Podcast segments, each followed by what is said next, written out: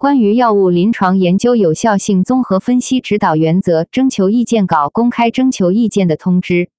按照 ECM 四通用技术文档 （CTD） 要求，为了指导申办者对药物临床研究进行有效性综合分析，以尽可能全面系统地展现药物的有效性特征，药品审评中心组织起草了《药物临床研究有效性综合分析指导原则》征求意见稿，现公开征求意见。欢迎各界提出宝贵意见和建议，并请及时反馈给我们。征求意见时限为自发布之日起一个月，请将您的反馈意见发到邮箱唐志敏 n 地址符地址符 c d e 点 n 点 c n。感谢您的参与和大力支持。国家药品监督管理局药品审评中心，二零二一年九月八日，《药物临床研究有效性综合分析指导原则》征求意见稿。一引言，在药物注册上市申请时，为了更好地对该药物的总体风险获益情况进行评价，申办者除了需要提交与该药物相关的所有单项临床研究的有效性和安全性证据之外，通常还需要对与该药物相关的不同来源的研究数据进行整合，以形成尽可能完整的证据链。并按照 ECM 四通用技术文档 （CTD） 模块五第五点三点五点三节的要求提交多项研究数据分析报告。不同来源的研究包括非临床研究、剂量效应关系、药物与药物和药物与疾病，如肾脏代谢药物对肾脏的影响、相互作用的临床药理学研究、与人为因素相关的药物器械组合研究、药物活性的体外研究。以及在国内和国际开展的探索性和确证性临床研究等，临床研究数据的综合分析是申办者所提交的多项研究数据分析报告的重要组成部分，通常包括有效性综合分析和安全性综合分析。有效性综合分析是对药物有效性的全部临床研究数据进行系统分析，比较不同研究数据的优势和不足，以描述总体有效性特征。并对某些重要研究数据未能纳入分析的原因进行解释说明。安全性综合分析是对药物安全性的全部临床研究数据进行系统分析，描述总体安全性特征，并确定应纳入药品说明书的风险声明。本指导原则旨在为申办者对药物临床研究进行有效性综合分析提供技术指导，以尽可能全面系统地展现药物的有效性特征。原则上，所有临床研究均应纳入有效性综合分析，通常应包括以下内容：一、以列表形式呈现所有临床研究，而不管是否获得有效性结果，包括已经完成的研究，根据预先规定的研究计划而提前终止的研究，如由于期中分析时有效性结果达到预设条件而提前终止正在开展的研究，已经终止但未完成的研究和历史遗留的研究等。并在列表中简要概述所有临床研究的关键设计信息和有效性结果，无论有效性结果是否具有统计学意义。二、对所有临床研究的关键设计信息和统计方法进行比较，讨论其对有效性结果的影响。三、对所有临床研究的有效性结果进行比较和 meta 分析，并侧重呈现适应症相同的或具有相关性的临床研究。四。可根据需要，如为了观察亚组人群疗效，或者在药品说明书中提供亚组人群信息，对所有临床研究的亚组人群的有效性结果进行比较和 meta 分析。五、对评估暴露、剂量或血药浓度与效应之间关系，特别是剂量效应关系的临床药理学研究数据进行综合分析，并结合临床研究的有效性结果，以支持药品说明书中的用法用量。六、对所有临床研究的药物长期有效性、耐受性和停药数据进行比较、总结及讨论。二、单项临床研究概述。一、关键信息，以列表的形式简要描述各单项临床研究的关键信息。关键信息包括药物适应症、研究编号、研究区域、研究目的、研究分期如二期或三期、比较类型如有效性或非劣效性、试验组别、对照类型如安慰剂或阳性药物对照、样本量如预设的和实际入组的数量及组别分配数量、随机化方法及随机化分层因素、盲法如单双盲或开放设计、关键入排标准及药方案、临床应答的标准定义、不良事件范畴、药代动力学、体外。试验和有效性结果等，无论单项临床研究的有效性结果是否达到研究目的，均应至少列出其主要和关键次要有效性终点的点估计、区间估计及 P 值。对于不纳入有效性综合分析的单项临床研究，应解释原因。二、研究设计相对于上述列表中的简要内容。本部分应较为详细的对每项临床研究的设计要素进行描述、比较和讨论，尤其是对纳入有效性综合分析的临床研究常见的研究设计要素如下：一、受试者入排标准，如疾病状态、人口学特征、既往合并用药情况等，或者受试者选择方法，如使用负极策略与设计使用安慰剂导入期等方法。二、药物剂量选择。如固定剂量、灵活剂量、强制滴定等。三、比较类型，如优效性、等效性或非劣效性设计等。采用非劣效性设计时，应特别注意非劣效界值是否合理以及恒定假设是否成立。四、对照组的选择。一、同期对照是指试验组和对照组从相同人群中选择并同时给药。如安慰剂对照、无给药、空白对照、阳性药物对照和剂量效应对照等，在使用阳性药物对照时，应特别说明选择该阳性药物的合理性。二、外部对照，如历史对照，以及将真实世界数据作为合成对照等。三、多重对照，如在一个研究中同时使用安慰剂对照和阳性药物对照。或者同时使用几种剂量的试验药物和几种剂量的阳性药物对照。五、有效性终点的选择，如主要或关键次要有效性终点。如果有效性终点是替代终点，则应讨论该终点的选择依据以及支持其预测临床结局的合理性。如果有效性终点是首次使用的患者报告结局或临床医生报告结局，则应说明其使用的合理性。六。研究持续时间和治疗持续时间，如治疗持续时间为一个月，随访持续时间为三个月。七、样本量确定，如样本量估计参数、估计方法、试验组别分配比等。八点一随机化方法，如简单随机、区组随机、分层区组随机等，或者适应性随机，如最小化方法等，以及随机分配系统，如交互式应答系统。九、盲法。如单盲、双盲和开放设计等，以及设盲时模拟剂使用情况，如对试验药物的气味或颜色的模拟方法。十，在研究中使用独立委员会，如数据监察委员会、终点裁定委员会等。十一，适应性设计特征，如样本量重新估计、成组序贯设计、放弃或增加治疗组、患者入组标准变更等，应特别注意研究措施变更是否为预设的。总 I 类错误率是否得到有效控制等。三、统计方法。本部分应对每项临床研究的主要和关键次要有效性终点的统计方法进行描述、比较和讨论，尤其应详细比较纳入有效性综合分析的临床研究的统计分析方法的异同。同时，也应在此部分简要介绍有效性综合分析的统计分析计划中的 meta 分析方法，通常应包括以下内容。一、比较各单项临床研究的主要和关键次要有效性终点的统计分析方法的异同，如使用了不同斜变量的斜方差分析等。二、比较各单项临床研究中受试者脱落和缺失数据的处理方法。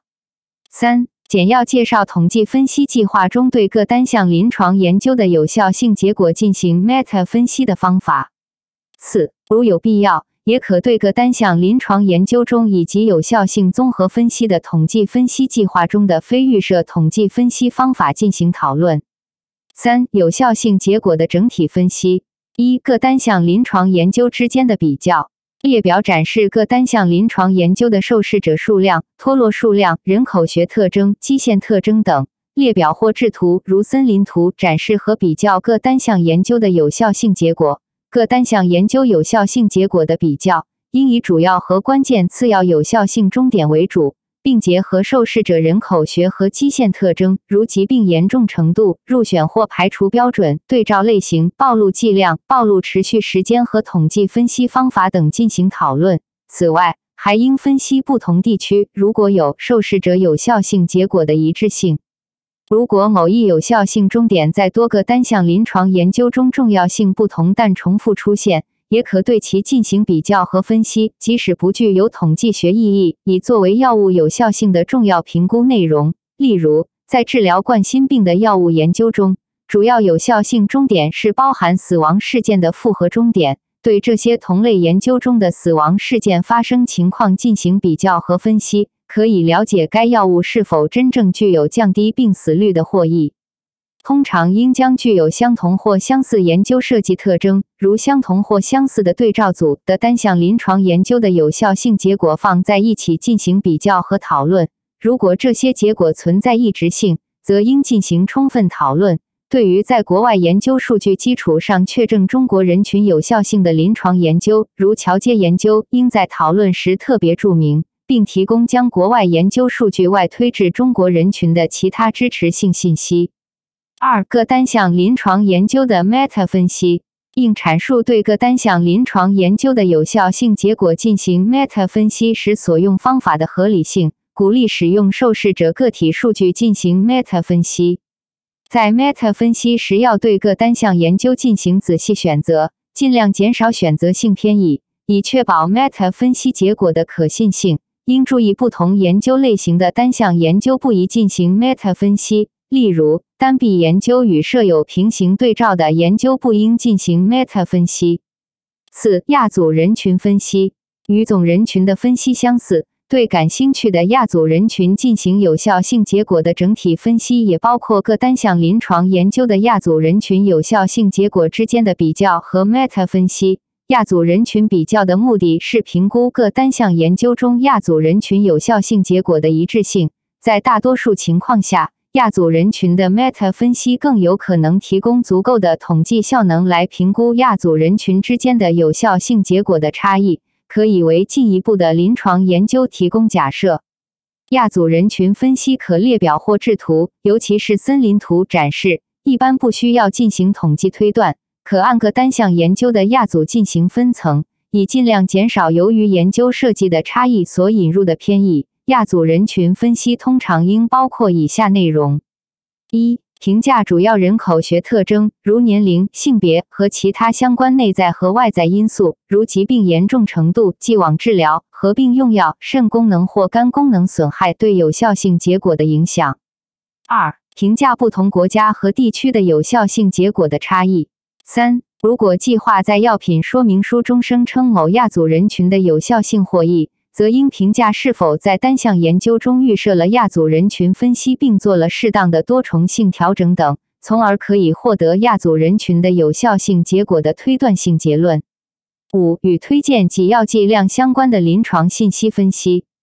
与推荐给药剂量相关的临床信息包括评估暴露剂量或血药浓度与效应之间的关系，特别是剂量效应关系，以及评估剂量与血药浓度之间的关系等的临床药理学数据。这些数据通常涵盖以下内容：一、推荐剂量范围，包括起始剂量和最大剂量；二、尚未确定安全性的剂量上限或增加剂量不会导致有效性增加的上限。三个适应症和亚组人群的剂量，四给药频率，五滴定剂量的方法，六基于临床药理学数据的给药建议，如食物影响，七因药物相互作用或特殊人群，如儿童、老年人，按遗传特征定义的组别，肾功能不全或肝功能不全患者而需要调整的剂量。八关于给药方案依从性的重要注意事项。九与个体化用药相关的任何其他建议。一对各单项研究的临床药理学数据进行综合分析时，要关注以下方面：二、支持剂量推荐的各单项研究的分析结果以及任何交叉研究的分析结果均应纳入综合分析；三、如果研究中使用的制剂和与市售制剂不一致，应说明它们的等效性。四、应描述由于药代动力学的非线性特征等所引起的偏离及可能的原因，如延迟效应、耐受效应或酶诱导及其对临床使用的影响。五、应描述和评估数据的局限性，如研究使用了滴定设计而不是固定剂量设计。六。应明确描述每项研究的给药指导，如每天早晨一次或餐前用药，每个治疗组的给药剂量，发生不良事件时的相关给药变化信息，以及研究方案中规定的任何关键措施影响到给药方案，如剂量水平低定时的相关给药变化信息。七。应描述用于剂量效应关系评估差异的方法，即使在未发现差异的情况下，包括在亚组人群中进行的特定研究，按亚组人群分析有效性结果，以及研究药物在血中的浓度检测方法等。六、长期有效性、耐受性和停药分析，应对药物长期有效性、耐受性和停药的信息进行综合分析。一般来说，有效性和耐受性需要长期观察。但关键临床研究的观察时间通常较短，如六到十二个月，因此应尽可能收集长期观察的所有可用信息，以研究列表的形式展示，并描述剂量使用、暴露持续时间和停药原因等长期观察信息，分析随时间推移有效性和耐受性的变化情况，对有效性、耐受性和停药进行总结和讨论。长期有效性的综合分析应侧重于设有对照的临床研究的有效性结果，并应明确区分控制良好的研究和设计相对不严谨的研究。七、监管考虑：一、制定并提交有效性综合分析的统计分析计划。在进行有效性综合分析之前，应制定相应的统计分析计划，以阐述其分析策略和分析方法。与单项临床研究的统计分析计划不同，有效性综合分析的统计分析计划不需要在研究结束之前制定。有效性综合分析的统计分析计划应与有效性综合分析报告一起提交给监管机构。建议在制定有效性综合分析的统计分析计划之前或过程中与监管机构进行充分沟通。二、有效性结果的 meta 分析仅可作为支持性证据。虽然各单项临床研究的有效性结果的 meta 分析，包括总人群和亚组人群的 meta 分析，能够向监管机构提供更加充分的关于研究药物有效性的相关信息，但不能替代各单项研究的确证性作用。无论各单项研究的总人群和亚组人群的有效性结果是否有统计学显著性，也无论其 meta 分析结果是否有统计学显著性。有效性结果的 meta 分析仅可作为有效性的支持性证据，不能视为确证性证据。三、区分有效性综合分析和临床有效性总结。有效性综合分析和临床有效性总结都是 CTD 或电子通用技术文档 （eCTD） 要求的关于临床研究的整体有效性信息的报告，均应符合该文档的格式要求。但有效性综合分析是所有临床研究的有效性结果的综合分析，而临床有效性总结只是有效性综合分析报告的一个总结，不应包含有效性综合分析以外的任何分析或结论。有效性综合分析应置于 CTD eCTD 模块五的第五点三点五点三节多项研究数据分析报告中。临床有效性总结应置于模块二的第二年七月三日节临床疗效总结中。当临床研究可用数据非常有限时，例如孤儿药的临床研究，或仅有一项临床研究，或仅包含一些小型临床研究，有效性综合分析报告的主体部分可以用作临床有效性总结。此时，可在 CTD eCTD 模块二和模块五之间拆分有效性综合分析报告。其主体部分放在模块二的第二年七月三日节，而作为附录的表图和数据及部分放在模块五的第五点三点五点三节，并需要在模块二和模块五的相应章节作出明确解释。四、适用 EC 一九 R 一对实施本指导原则的影响。EC 一九 R 一提出了估计目标的概念。并建立了从试验目标估计目标、含伴发事件及其处理策略估计方法、含敏感性分析至估计值的逐层深入的新框架。适用 IC 1921之后，这些新概念和新框架势必会影响本指导原则实施。因此，在积累了应用这些新概念和新框架的较为成熟的实践经验之后，将会进一步修订本指导原则。